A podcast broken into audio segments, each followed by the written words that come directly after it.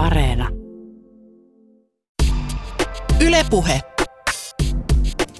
Torstaisin kello kolme.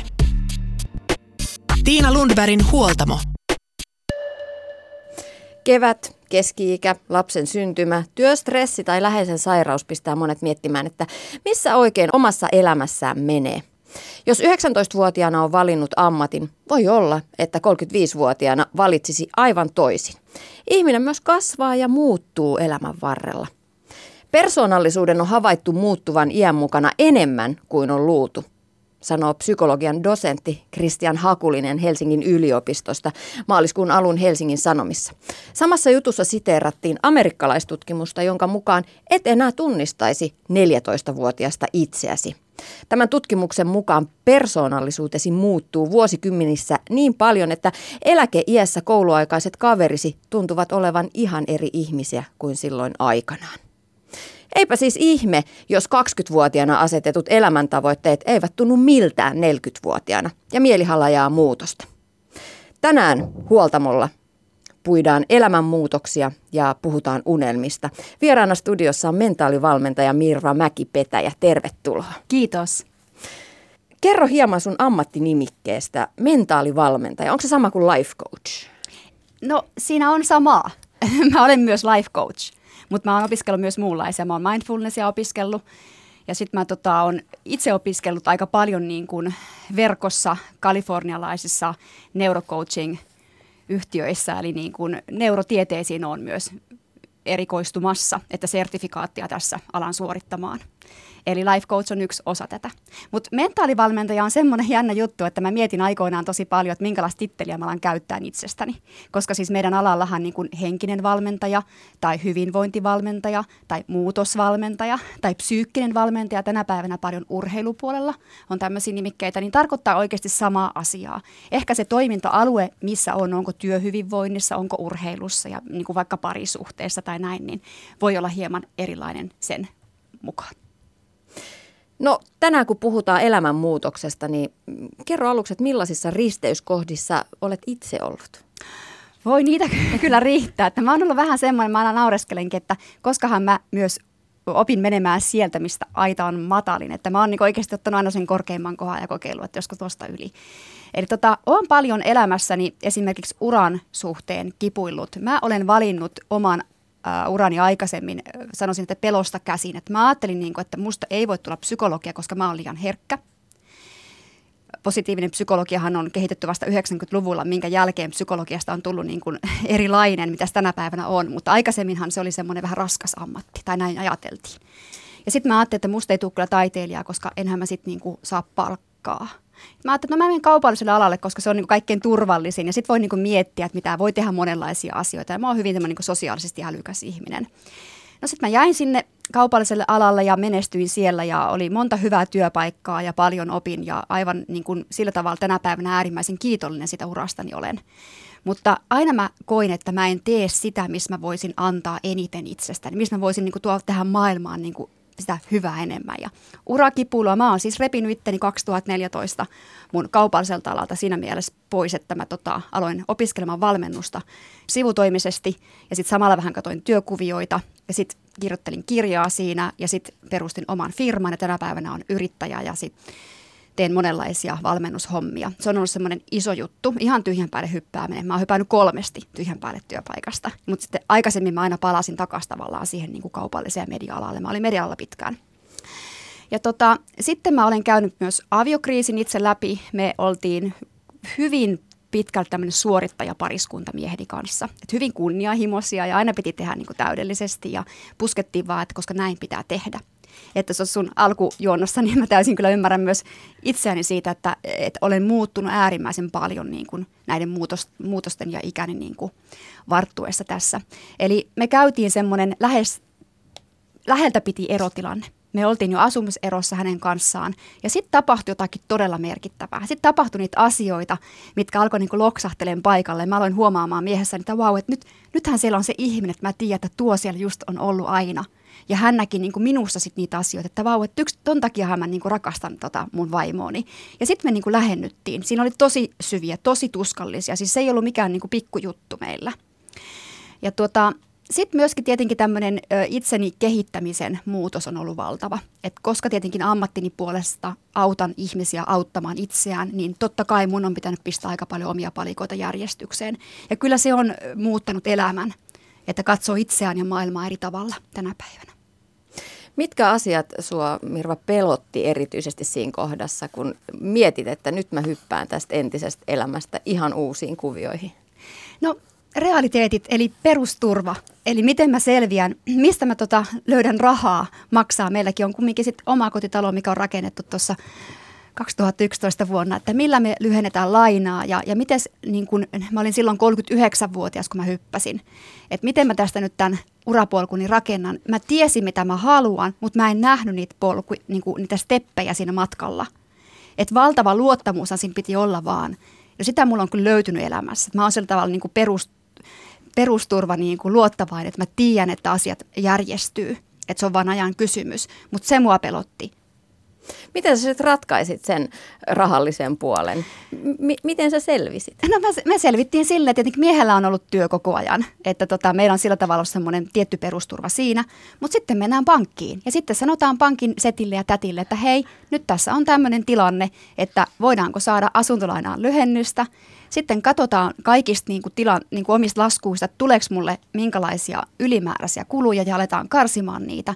Siinä on jäänyt mulla kampaa ja reissut vähän vähillä ja tota, muu tämmöinen itseni hemmottelu. Mutta toki sekin on tärkeää, mutta hemmotteluakaan ei tarvitse välttämättä aina ostaa. Että se, että miten ihminen hemmottelee, meneekö se vaikka niin nuuksion nuotiolle rentoutumaan luontoon, niin on paljon terapeuttisempaa kuin sit lähteä johonkin pahan maksamaan ehkä siitä välttämättä. Vaikka toki rakastan sitäkin, mutta tietysti kohtaa piti karsia. Että kyllä todella paljon meidän perhe sopeutui siihen niin, että me aivan järjestelmällisesti katsottiin, että mitä kuluja me voidaan niin kuin nyt väliaikaisesti niin kuin leikata. Ja tänä päivänä sitten tietenkin maksetaan ihan normaalisti taas. Tiina Lundberg Huoltamolla puhutaan tänään elämänmuutoksesta. Vieraana on mentaalivalmentaja Mirva Mäki-Petäjä. Tasavuosikymmeninä jostain kumman syystä monet ihmiset lähtee johonkin uuteen. Mä oon itse tyyppiesimerkki tällaisesta tasavuosikymmeninä tapahtuvista muutoksista parikymppisenä muutto opiskelemaan pois lapsuuden kodista etsimään itseä. Ei mennyt aina ihan putkeen. 25-vuotiaana tajusin, että ihan täys väärä ala.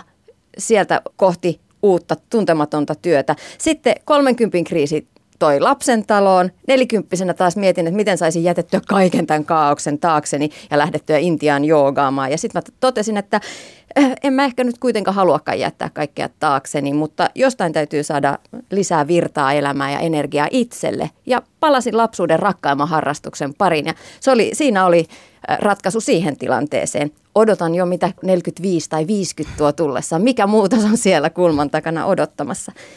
Mirva, onko näissä tasavuosissa joku maaginen taika?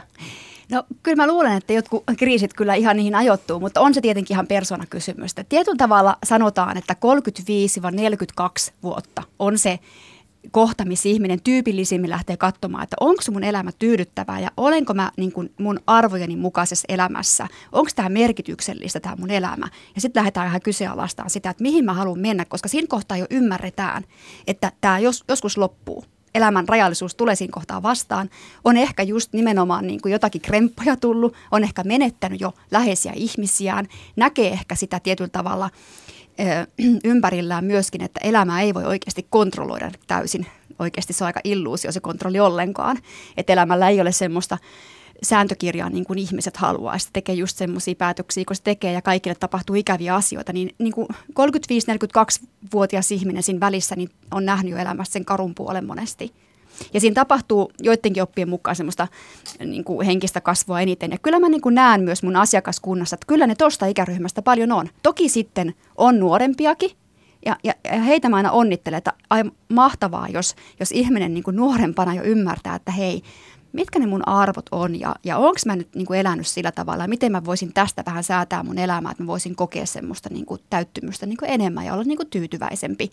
Ja sitten tietenkin minusta ei koskaan ole liian myöhäistä lähteä niin kuin ottaa ohjaksi käsiin. Jos mietitään, että eletään 80 niin mun mielestä kyllä 60 tosi hyvin voi vielä miettiä, niin kuin, että mitä mä haluaisin niin kuin harrastaa, mitä mä haluaisin tehdä. Siinä voi vaikka sivutoimisen firman pistää pystyyn ja alkaa tekemään harrastuksesta jotakin ekstratuloa tätäkin niin kuin näkee. No jos on siinä tilanteessa, että kaipaisi jonkinnäköistä päivitystä omaan elämän tilanteeseensa tai ihan suurempaakin ihan elämänmuutosta, niin millä konstein sen saisi polkastua liikkeelle? No tärkeintä siinä on, niin kuin, se stepit menee vähän sillä tavalla, että ihmisen pitää niin kuin tiedostaa ja pysähtyä siihen paikkaan, kun alkaa oikeasti toistumaan semmoinen niin jonkunlainen turhautuma tai ahdistuneisuus jostakin asioista. Niin se, että sä tiedostat, että no nyt on ehkä joku tässä, mikä mättää ja mikä se on. Ja pysähdyt kuuntelemaan itseäsi ja haet siihen apukeinoa, miten se niin kuin voidaan tehdä. Niin kuin psykologiasta löytyy tosi paljon valmennusaineistoja. Sitten tietenkin on valmentajiakin, jotka auttaa siinä, että sä kartotat, että missä sä olet nyt ja mikä tässä niin kuin mättää.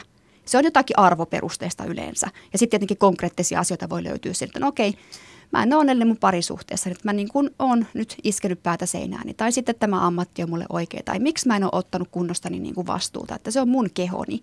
Että mun täytyy tehdä se muutos ja tehdä joku, jättää tupakan poltto tai, tai epäterveelliset tavat muuta ja näin. Tiedostaminen on tärkeintä.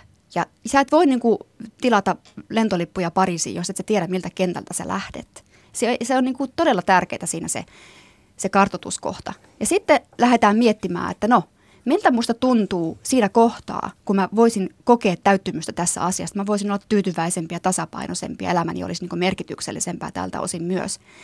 Ja, ja sitten lähdetään määrittelemään niitä asioita, ja sehän on sitä unelmointia, tavoitteen asettamista toisin sanoen. Koodaamista omaan niin kuin mieleen ja alitajuntaan, myös tietoisuuteen – ja sen jälkeen step by step se menee sitten niin kuin se menee ja aina ne ei mene suoraan sinne tavoitteeseen, vaan sitten voidaan mennä vähän kiertoteitä, koska niinhän se elämä menee. Ei se aina mene just nopeinta reittiä kohteeseen. Joskus kierrellään. Ja paljonkin. Ja paljonkin. Ja, sitten, ja se, siihen pitää valmistautua, koska se ei ole merkki siitä, että menee väärään suuntaan. Ihminen tulkitsee monesti sen kivun, mitä tulee muutoksessa, että voi ei, nyt mä teen virheitä, nyt tämä ei olekaan mun tieni. Ja tosiasiallisesti muutos on äärimmäisen tuskallista aivoille. Aivot vastustaa aina muutosta, vaikka sä järjellä voisit tietää, että tämä on todella hyvä muutos. Silti ne on laiskat ne aivot tavallaan, ne on energiatehokkaat, ne ei halua lähteä tekemään uusia elämäntapoja, koska ne vaatii niiltä semmoista epämukavuusalueelle kirjaimellisesti menemistä. Ja, ja me tulkitaan sitä kipua niin, että ei tonne. Tosiasiallisesti pitäisi muistaa, että hei, on luonnollista, että tämä on haastavaa. Mun täytyy vaan niin mennä mielenvoimalla tämän aivojen vastustuksen yli. No mutta aina elämänmuutos ei ole oma valinta ja tarkasti ei. mietitty siirto. Elämä voi yllättää avioerolla, sairaudella vai, tai vaikkayyteiden seurauksena lopputilinä. Millaisin keinoin sitten tällaisen rankan elämänmuutoksen voi kohdata? No siihen kohtaan musta se pysähtyminen on tosi tärkeää ja niin laittaa mittasuhteisiin niitä asioita. Siinä on tärkeää miettiä, että miten mä, niin kuin, mihin mä kiinnitän mun huomioni nyt tässä asiassa. Koska siihen, mihin me kiinnitetään huomiota, se lisääntyy. Jos mä niin kuin, tietyllä tavalla jään surkuttelemaan itseeni siinä kohdassa, kun on tapahtunut jotakin, mitä sä et välttämättä itse ole aiheuttanut itsellesi, niin, niin jos sä lähdet surkuttelemaan sitä tapahtumaa, että voi, miksi mulle piti käydä näin – niin se ihminen ei pääse sitten eteenpäin. Se uhriutuu ja voi tulla marttyyriksi siinä kohtaa ja semmoinen ihminen on avuton ihminen. Ja se stressi syntyy siitä, että sä koet, että sä et voi vaikuttaa ja sä syytät jotakin, joka on jo tapahtunut. Se on niin kuin kehä kolmosella, eli siis sä et voi enää muuttaa sitä. Et siinä kohtaa täytyy miettiä, että miten mä tässä tilanteessa, tämä epäreilu juttu on mulle tapahtunut, niin selviydyn. Mitkä on ne mun elämän tärkeimmät asiat, mistä mun pitää pitää kiinni – ja nähdä myös ne hyvät puolet. Kiitollisuus, mitä paljon näkee tänä päivänä valmennuksessa, niin ei ole mitään humpuukia. Kun ihminen alkaa katsomaan elämästään, että hei, mulla nyt meni tämä työpaikka, mutta silti mulla on niinku vielä ihana perhe, mulla on kaikki mun ystävät, mä olen terve, mä, mulla on niinku kyky oppia uusia asioita ja monia tämmöisiä ihania puolia. Plus, että mulla vaikka on vähän säästöjäkin ja hei onhan mä ansiosidonnaisellakin hetkisen tässä näin, että ei mulla niin hirveätä panikkia ole. Niin kiitollisuutta kun löytää ihan pienistäkin asioista, niin ihmisen... Ö, virittyminen niin kuin erilaisiin asioihin ö, vahvistuu ja ne aivot alkaa kiinnittää erilaisiin asioihin huomiota. Hormonitoiminta alkaa tukemaan sitä positiivisten asioiden niin kuin näkemistä ja siinä kohtaa tuntuu, että hei, eihän se maailma romahtanutkaan. Jos sä keskityt niin kuin taskulampun valon omaisesti siihen ongelmaan, sun huomio on täysin siinä, niin se kaikki pimeäksi jäävä ympärillä oleva juttu niin kuin jää huomioimatta siinä kohtaa, mutta se on edelleenkin siellä. Meidän identiteetti ei ole niin kuin esimerkiksi vain se ura. Tai jos se on, niin siinä kohtaa kannattaa pysähtyä oikeasti miettimään. Monesti urheilijat kärsii tästä. Identiteetti on rakentunut jonkun yhden palikan osaan – niiden niin kuin roolimallituksissa siinä, missä ne elää. Ja sitten sen jälkeen, kun se palikka vedetään pois palapelistä, niin ne kokee, että kaikki meni. Ja se ei ole totuus. Se on vain niin kuin tavallaan se riippuvaisuussuhde siinä asiassa. Siihen on takeruttu ja samaistuttu siihen rooliin.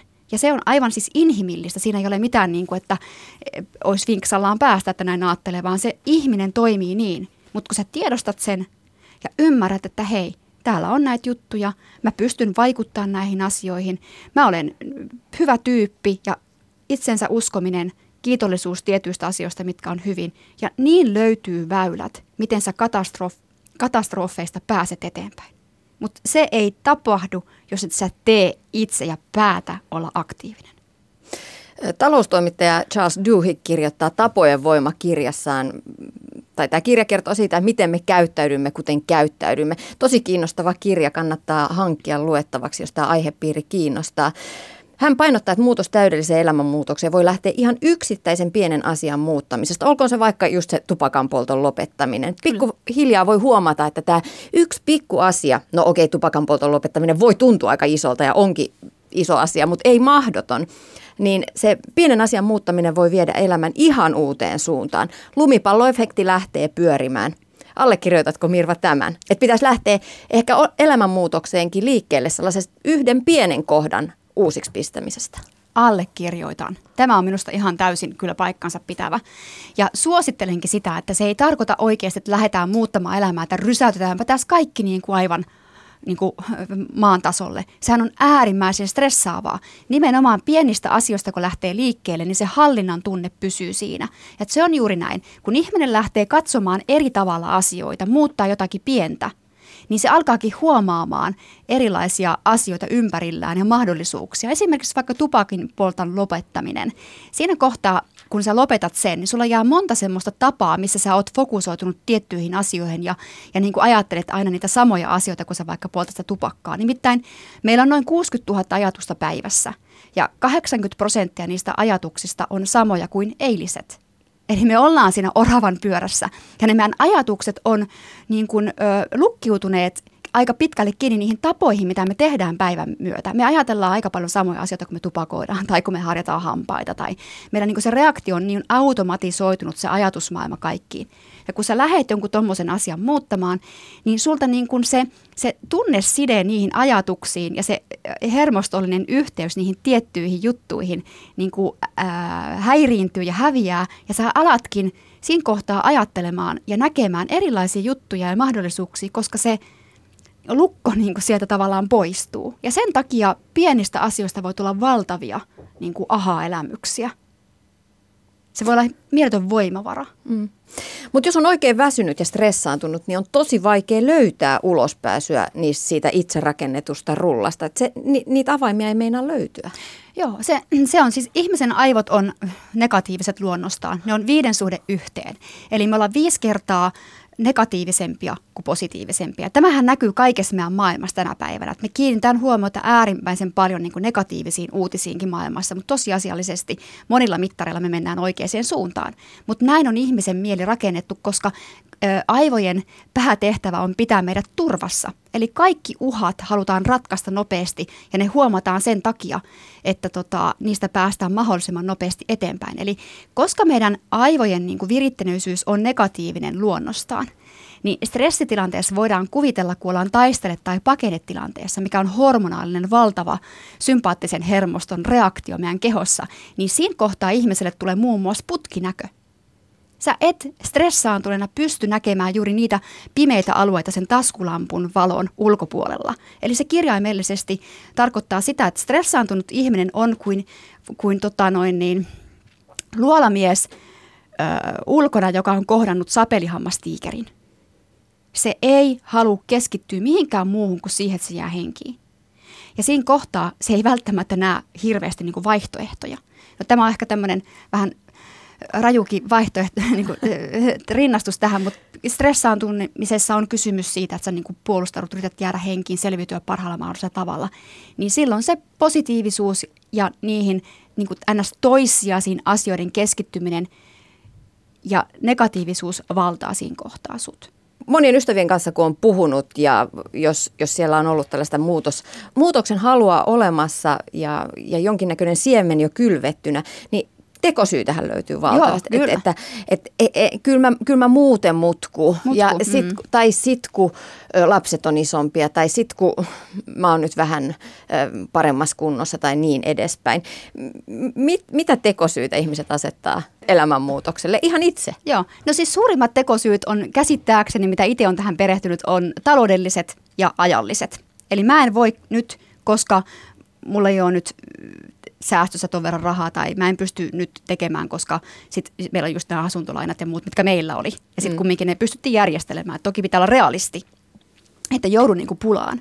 Ja sitten on tämä, että et, et, en mä nyt voi, koska mun lapset on tonnikäisiä tai nyt mä en voi, koska on just tämä näin menossa tässä kohtaa. Tai mä oon liian nuori tai mä oon liian vanha tai tämmöisiä. Niin että koskaan ei ole sopiva aika. Et sitten kun on niin. Ja sitten kun on lotos voitettu ja sitten kun niin kuin on nuorennuspilleri löydetty ja muuta, niin sehän on niin kuin ihminen, se, se, se on puhelu itselle siihen, että sun ei tarvitse lähteä epämukavuusalueelle, koska aivot ja se meidän itsepuhelu on juuri, juuri tätä, että ne yrittää estää meitä lähtemästä sinne alueelle, missä me ei olla ennen käyty, koska se on epämukavaa.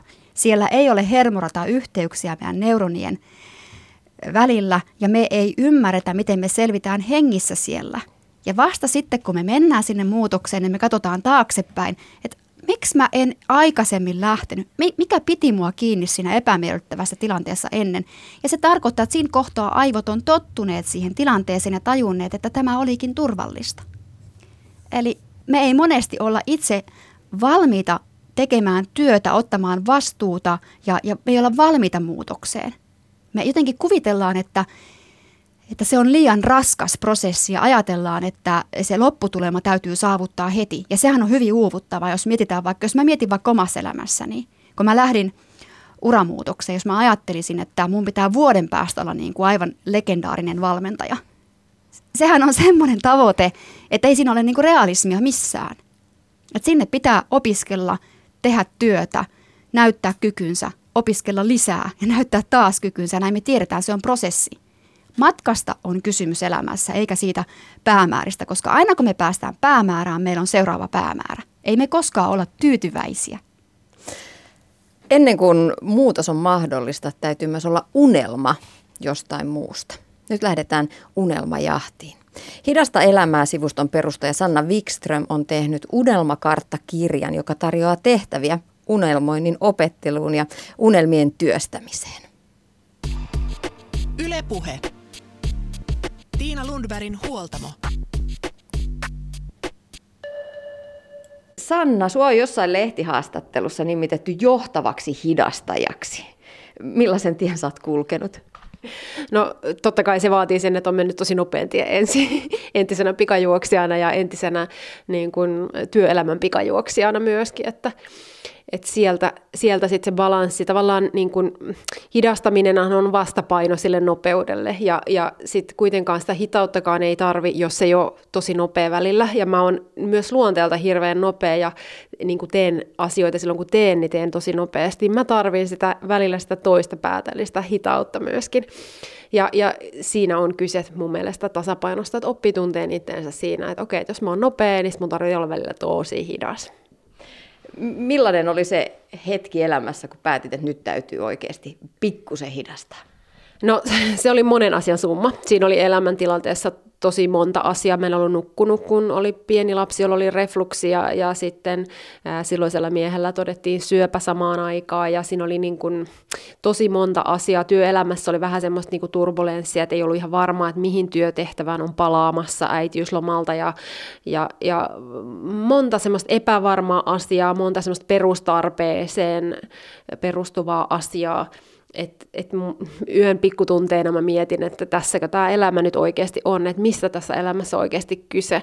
Ja, ja se, että mä uskalsin silloin lähteä tekemään niitä ratkaisuja elämässä, mitä mun tarvi tehdä, jotta mä pääsen vähän niin kuin yhteyteen itseni kanssa, mutta myöskin balanssiin sen oman elämän kanssa, niin, niin se oli semmoinen niin kuin kulminaatiopiste, että, että mulla on vielä mahdollisuus kolmekymppisenä tehdä tästä elämästä jotain ihan muuta kuin mitä mä oon tähän asti olettanut, että se elämä on.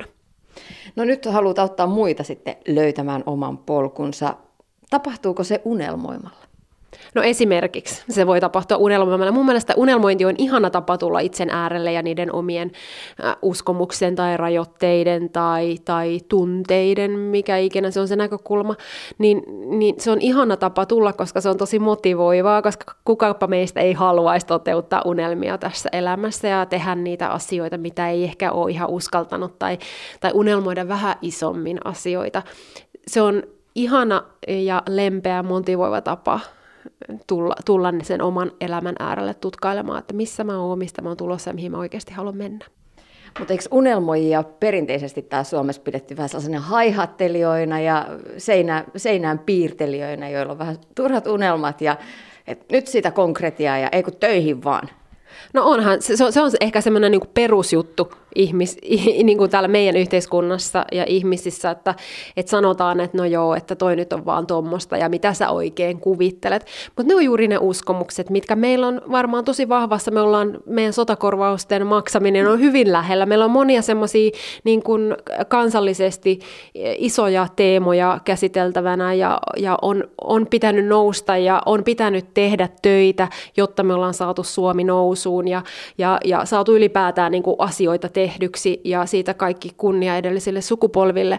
Mutta jos jossain kohtaa oma elämä tuntuu siltä, että voisi olla mahdollisuus myös vähän unelmoida, niin miksi ei? Ja sitten kuitenkin, jos me ajatellaan menestyviä ihmisiä, niin jossain kohtaa joille, jollekin on tullut ajatus, että voisiko esimerkiksi keksiä tämmöisen asian kuin televisio tai VELA, netti, internetyhteys tai, tai radio tai joku on ajatellut, että hei rakennetaan pyramidit. Jollain on ollut jossain kohtaa sellainen ajatus, joku hullu ajatus, sellainen, mikä luultavasti muut siihen aikaan on torpannut täysin ja sanonut, että sä oot ihan hullu, että älä turhia haihattele siinä. Ja silti ne ihmiset, jotka on päättänyt, että tämä on tärkeä asia, ne on lähtenyt seuraamaan sitä ja lähtenyt mennyt päämääräisesti kohti sitä, uskonut siihen, ja silloin kun sä uskot johonkin asiaan, niin kyllä sä lähdet silloin tekemään sitä, ja silloin tietenkään sillä, mitä muut sanoo, niin sille ei saisi olla niin paljon merkitystä.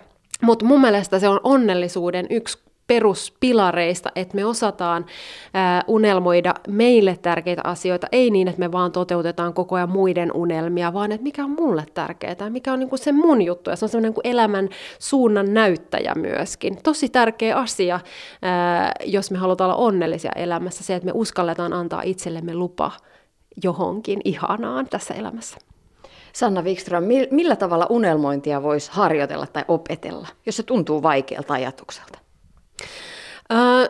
no ihan ensimmäinen asia on varmaan ne omat uskomukset. Mitkä, tutkailla sitä, että miksi mä estän itseäni, pelkäänkö mä jotain tai onko meillä suvussa jotenkin, kun ei kenelläkään muullakaan ollut mahdollisuutta, eikä meidän suvussa kenelläkään ole ollut varaa tai, tai eihän tässä nyt viittis alkaa, että sehän nyt on sit tosi ylpeätä touhua alkaa rikkaaksi yhtäkkiä tai mikä se nyt ikinä onkaan se niinku oma, oma juttu, unelma, niin ää, ne uskomukset on se ihan ydin ensimmäinen asia, mitä kannattaa kannattaa tutkailla.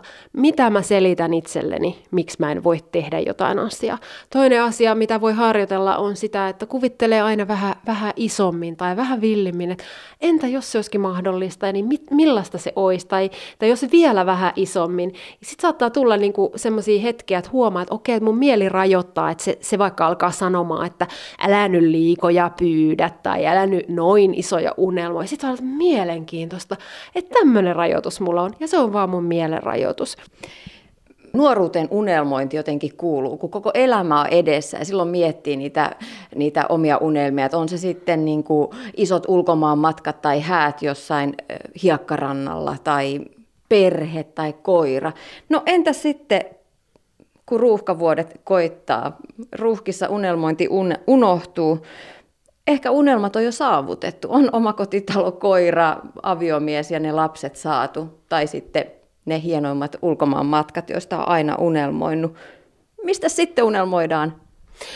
Jos tuntuu siltä, että, että kaikki unelmat on elämässä toteutunut ja se elämä on tosi ihanaa, se on just sellaista, miltä, miltä haluaa, että se oma elämä tuntuu, niin mun mielestä se on tosi jees. Se on tosi, tosi hy- silloin on niin kuin tosi ihanassa tilanteessa.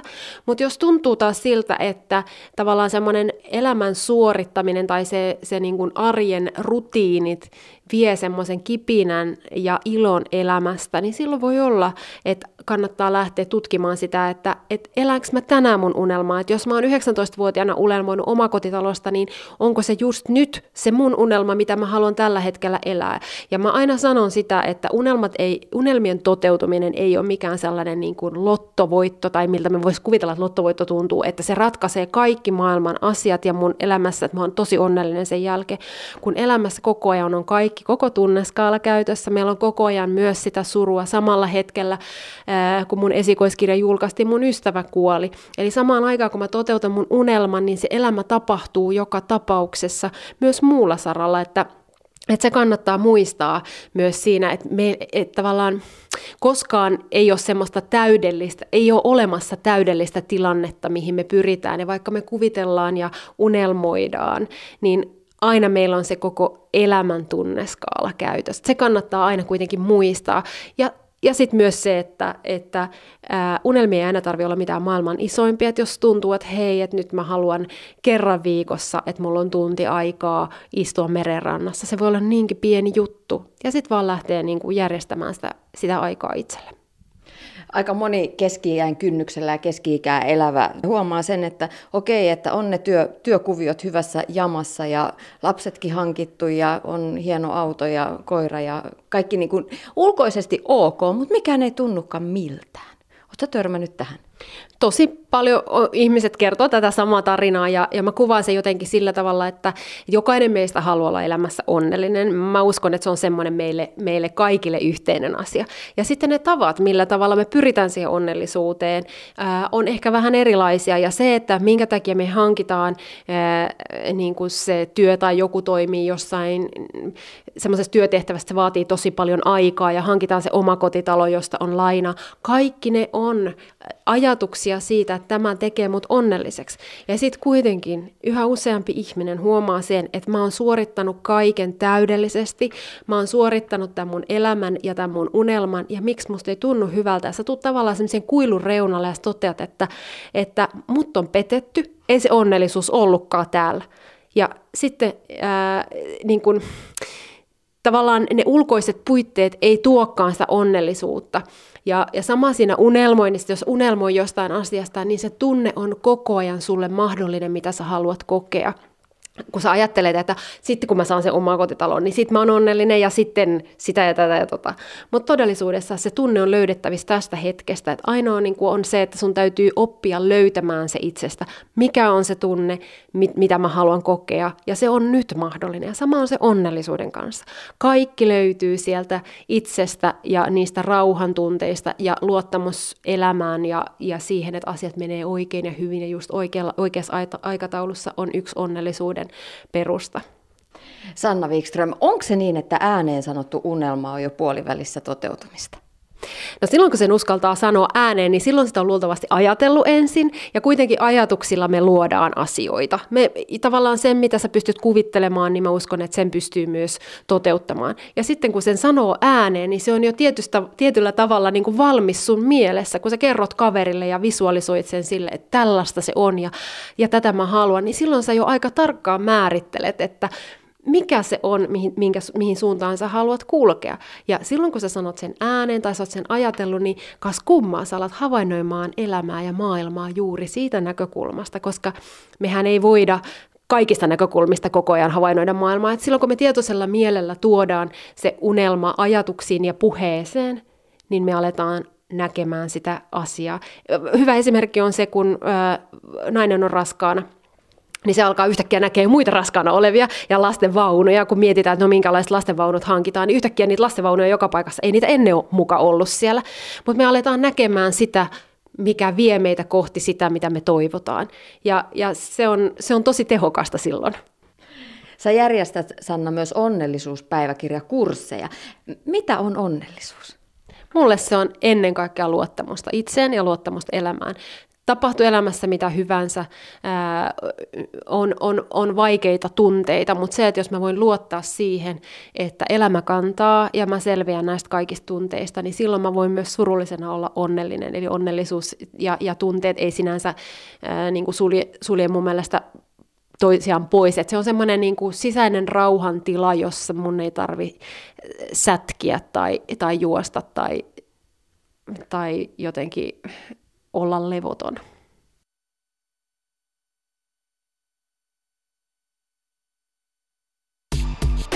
Ylepuhe. Näin pohti Tiina Hidasta elämää sivuston perustajista toinen Sanna Wikström. Studiossa vieraana on mentaalivalmentaja Mirva Mäki-Petäjä ja me puhutaan elämänmuutoksista, unelmista. Onko Mirva unelmointi vaarallista suuruuden tavoittelua vai taito, jota pitäisi harjoitella? No se on taito, jota pitäisi harjoitella, koska siis unelmien tavo- une- unelmoinnissahan on kysymys, jos sä lähdet tekemään sitä oikeasti tiedostaen ja niin kuin tosissasi, niin tavoitteen asettamisesta. Ja sitähän me ihmiset myös tässä meidän niin kuin kovassakin maailmassa tavallaan arvostetaan, että on tavoitteellisia ihmisiä. Unelmointi on sitä, sä lähdet ärsyttämään sun aivoja pikkasen niin kuin rohkeammin. me nimittäin saadaan joka sekunti 400 miljardia tietoyksikköä informaatiota, josta me otetaan vastaan vain 2000 tietoyksikköä. Eli me suoratetaan niin kuin melkein kaikki veke. Ja just niin kuin Sanna sanoi tuossa insertis- insertissä, niin me nähdään vain tavallaan se, mihin me uskotaan.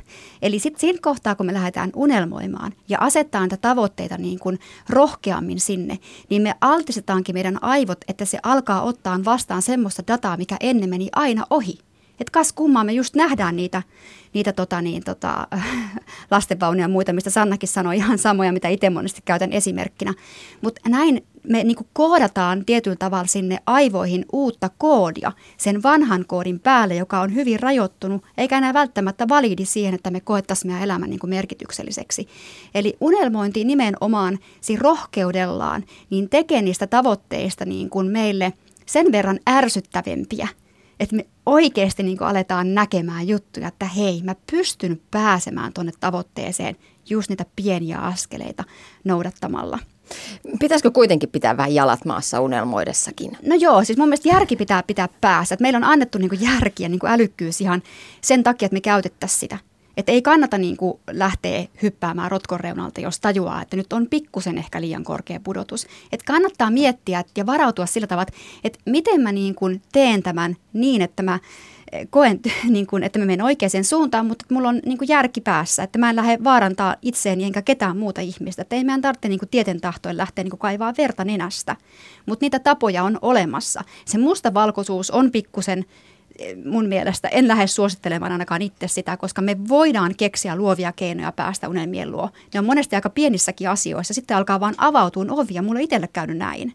Et kun sä lähdet pikkuhiljaa aika sillä kumminkin turvallisesti menemään sitä näin ja haastat ittees kuitenkin, että lähden niin kuin sitä kipua kavahtamaan, kun tuntuu, että no, nyt meni pikkusen pieleen, niin se ei haittaa mitään. Sitten vaan niin kuin yrittää uudestaan vähän tosta kohtaa eri paikasta ja sitten taas mennään eteenpäin. Et se, jos me ei ärsytetä sitä meidän niin kuin, niitä uskomuksia eikä sitä, sitä niin kuin, aivojen niin kuin dominanssia siellä, että niin me palaudutaan aina meidän vanhoille urille. Niin se toimii. Jos me ei olla niin kuin päättäväisiä ja päätetä, aivot rakastaa päättämistä. Jos sä päätät päästä kesäkuntoon oikeasti ja oot päättänyt, että sä lähdet kolme kertaa viikossa salille, niin sä et siinä kohtaa enää kyseenalaista töiden jälkeen, läheksä, koska sä oot päättänyt, että sä meet. Sä et ala kuuntelemaan, että no onko mun fiilistä ja näin. Koska ne ihmiset yleensä pääsee niihin tavoitteisiin, jotka päättää mennä sinne. Mä päätän, että musta tulee toi.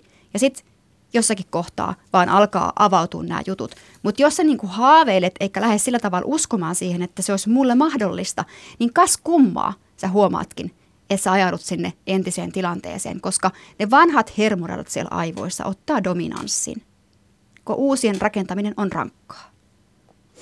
Tänään huoltamolla puhutaan siis elämänmuutoksesta. Monet hakee sillä pienten asioiden ja isompienkin asioiden muuttamisella onnellisuutta. Haluaa mennä onnea kohti, onnellista elämää kohti. Miten sä Mirva Mäkipetäjä määrittelet, mitä on onnellisuus? No se onkin tosi mielenkiintoinen. Mä olen jonkun verran tästä tota, itse kirjoittanut myöskin ihan julkisesti tuolla somessa, että se, niin kun me mennään pikkasen harhaan siinä kohtaa, kun me puhutaan niin onnellisuudesta tunteena. Siinä ei tarkoiteta niin sitä asiaa, niin kuin Sannakin sanoi, että sä voit olla surullinen ja silti niin kuin kokea on, olevasi onnellinen. Että siis meillähän on valtava niin määrä tunteita. Ja siinä kohtaa, kun ihminen niin kuin lähtee vaikka unelmiansa jahtaamaan tai on jossakin päämäärässä, niin eihän sitä tule niin kuin hölmö että se ei pystyisi kokemaan niin surua ja, ja, ja tota vihaa ja raivoa ja ärsyntymistä. Kaikki negatiivisetkin tunteet on älykkyyttä, mutta sä opit suhtautumaan asioihin eri tavalla. Mä koen, että tämmöisessä niin kuin, niin kuin tässä maailmassa, missä me valmentajat toimitaan, kun puhutaan, että, että onnellinen elämä on se niin kuin meidän tavoite, niin me puhutaan nimenomaan siitä niin kuin oikeanlaisesta niin kuin, asteikosta ymmärretään säätää sitä omaa mieltä erilaiseen näkökulmaan niin kuin asian, asioiden ja elämän vastoinkäymisissä. Ja se on niin kuin semmoinen niin kuin kokonaisvaltainen ö, suhtautuminen niin kuin vastoinkäymisiin. Ei lähdetä niin kuin surkuttelemaan sitä ja miettimään ja, ja vajota marttyyriksi ja uhriksi ja, ja lähdetä niin kuin ärsyntymään muiden ihmisten asioista ja imetä toisten tunteita kaikki itteemme ja, ja näin poispäin, vaan harjoitetaan sitä, että, että pysytään omassa voimassa ja sitten siinä luottamuksessa, mistä Sannakin puhuu. Että sä luotat, että nyt tuntuu aivan kauhealta ja menee pieleen, mutta hei, kahden viikon päästä mä tuskin muistan tätä tunnetta. Tunteet tulee ja menee, niiden keskimääräinen kesto on 20 minuuttia. Onnellisuus ei voi jäädä ihmiseen päälle tunteena, vaan niin kuin asenteena. Juuri näin. Raivon, raivon, ihminen, joka on raivoissaan, voi silti kokea, että hän, hän on onnellinen ja hänellä on niin kuin elämä hyvin. Se on siis asenne. No mutta jos me puhutaan unelmista ja elämän tavoitteista, niin menestys on iso moottori monelle. Mitä tarkoittaa menestyminen ja menestys? Hieno auto ja iso palkka.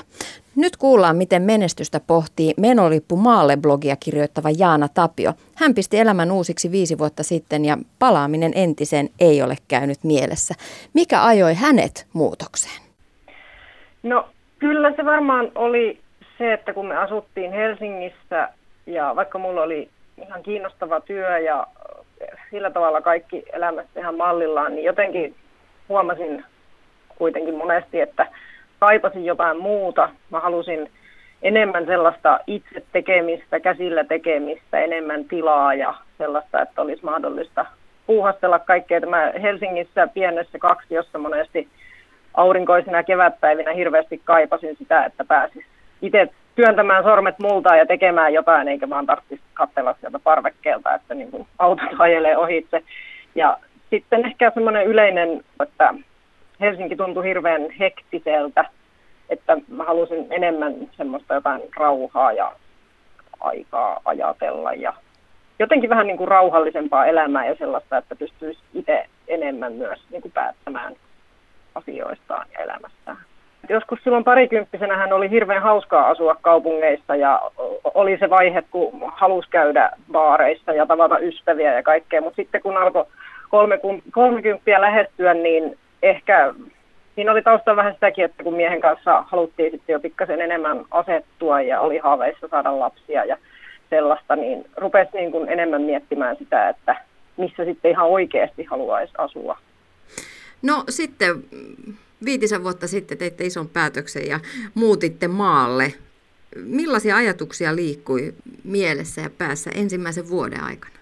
No siinähän vähän sekoittuu se, että kun mä olin silloin sitten raskaana ja tota, siihen sekoittui se, että me muutettiin tänne ja sitten tosiaan odotin sitä vauvaa ja tuntui, että kaikki oli niin, kuin niin kesken. Meillä oli talo oli sillä tavalla kyllä tämä niin kuin ihan asumiskunnossa, että ei meillä ollut mitään akuuttia hätää remonttien kanssa, mutta tietysti itsellä oli kaikkia tosi paljon semmoisia ajatuksia, että miten olisi halunnut remontoida enemmän oman näköiseksi ja sitten kuitenkin oli just se vauva tulossa ja oli paljon kaikkea järjestettävää ja pihalla oli hirveästi kaikkia pihahommia ja tuntui siltä, että niin kuin siinä moinnissa ei oikein ihan kaikkea niin kuin jaksanutkaan tehdä, mitä, mitä olisi pitänyt. Ja tietenkin oli paljon kaikkea sellaista uutta opeteltavaa, että mitä ei silloin kerrostalo asukkina niin kuin ollut tarvinnut miettiä, että on ihan erilainen, erilainen työmäärä se, mitä täällä maalla joutuu tekemään. Ja vaikka mäkin olen maalta kotoisin, että asunut lapsuutenikin maalla, niin eihän sitä lapsena tarvinnut sillä tavalla kantaa vastuuta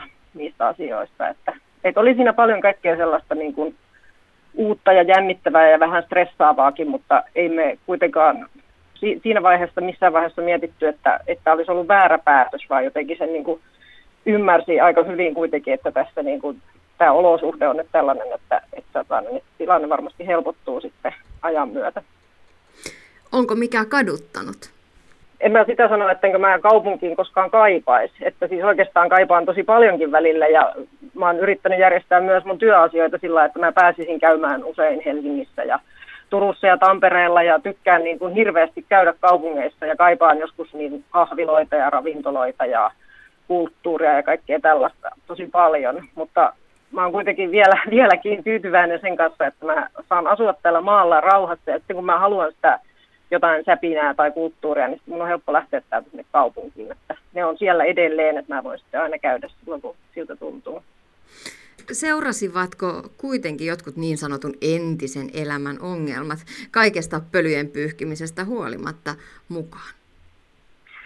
Juu, toki sillä, että tavallaan se on vähän sellainen kliseekin, että maalla on niin stressitöntä ja rauhallista, mutta kyllähän siis mä teen samoja töitä edelleen, että nyt vaan etänä ja friinä ja näin, niin sillä tavalla, että kyllä ne työstressit aina samat mukana säilyy, että ei, niin kuin, siitä ei pääse eroon maalle muuttamalla, mutta sitten toisaalta täällä on taas tuo luonto niin lähellä, että jos on tosi stressaava päivä, niin sitten on hirveän helppo lähteä tuonne metsään vaikka illalla kävelemään. Ja sitten saa aina jotenkin semmoista ihan erilaista energiaruisketta. Että täällä ei ole semmoisia niin samanlaisia energiasyöppöjä kuin mun mielestä kaupungissa oli aina ne matkat jossain ruuhkapusseissa ja lähijunissa ja semmoiset, mitkä vaan vei sitä energiaa, niin täällä pääsee sitten tuosta suoraan ovesta tuonne metsään ja sitten saa aina sitten niin kuin sitä hyvää mieltä tilalle. Sä oot blogissasi pohtinut myös menestystä. Mitä menestys ja menestyminen sulle tarkoittaa? Perinteisesti menestys ajatellaan varmaan rahan kautta ja että on hyvät tulot ja hieno auto ja hieno asunto ja näin poispäin. Mutta mä itse ajattelen sen enemmän niin, että se, että justiinsa saa tehdä sitä, mitä haluaa elämässä. Että, että ei niinkään se, että no tietysti rahaakin tarvitaan sen verran, että pärjää, mutta kuitenkin tärkeämpää on se, että se elämä on semmoinen oman näköinen ja että viihtyy niin kuin omissa nahoissaan ja on niin kuin semmoinen olo, että niihin päiviin herää sillä että on niin kuin intoa tehdä sitä, mitä on tekemässä, niin se on mun mielestä menestystä. Niin, jokaisen pitäisi määritellä oma suhtautumisensa menestykseen. Mitä se just sulle tarkoittaa? Ja sitten, jos kokee sen menestyksen omaksi unelmakseen, niin sitten lähteä sitä kohti. Jaana Tapio, mitkä on sun kolme vinkkiä menestystä tavoittelevalle ihmiselle? Kateuteen ei mun mielestä kannata käyttää aikaa, vaan jos, tai kukapa meistä nyt ei kadehtisi ketään, että se on tosi luonnollinen tunne, mutta että ei ainakaan sitten jäädä siihen vellomaan, vaan koittaa miettiä, että mitä voisi ottaa oppia niistä, niistä sen henkilön, jota kadehtiin, että mitä se kenties on tehnyt sellaista, mitä itsekin voisi tehdä, ja pystyisikö näkemään siinä enemmänkin sellaista esimerkkiä eikä jotain kadehtimista.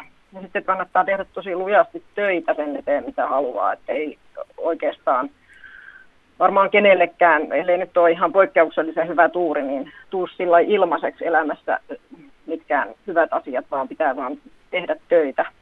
Ja sitten kannattaa uskoa siihen omaan juttuun, että ei niin kuin lähde liikaa vertailemaan siihen, mitä muut tekee, vaan jotenkin vaan rohkeasti pitää se oma visio mielessä ja vaikka tulisi kaikkia vastoinkäymisiä, niitähän nyt tietenkin tulee jokaiselle, niin silti vaan niin kuin puskea sitä päin ja muistaa, että mitkä on ne syyt, miksi sitä asiaa haluaa tehdä.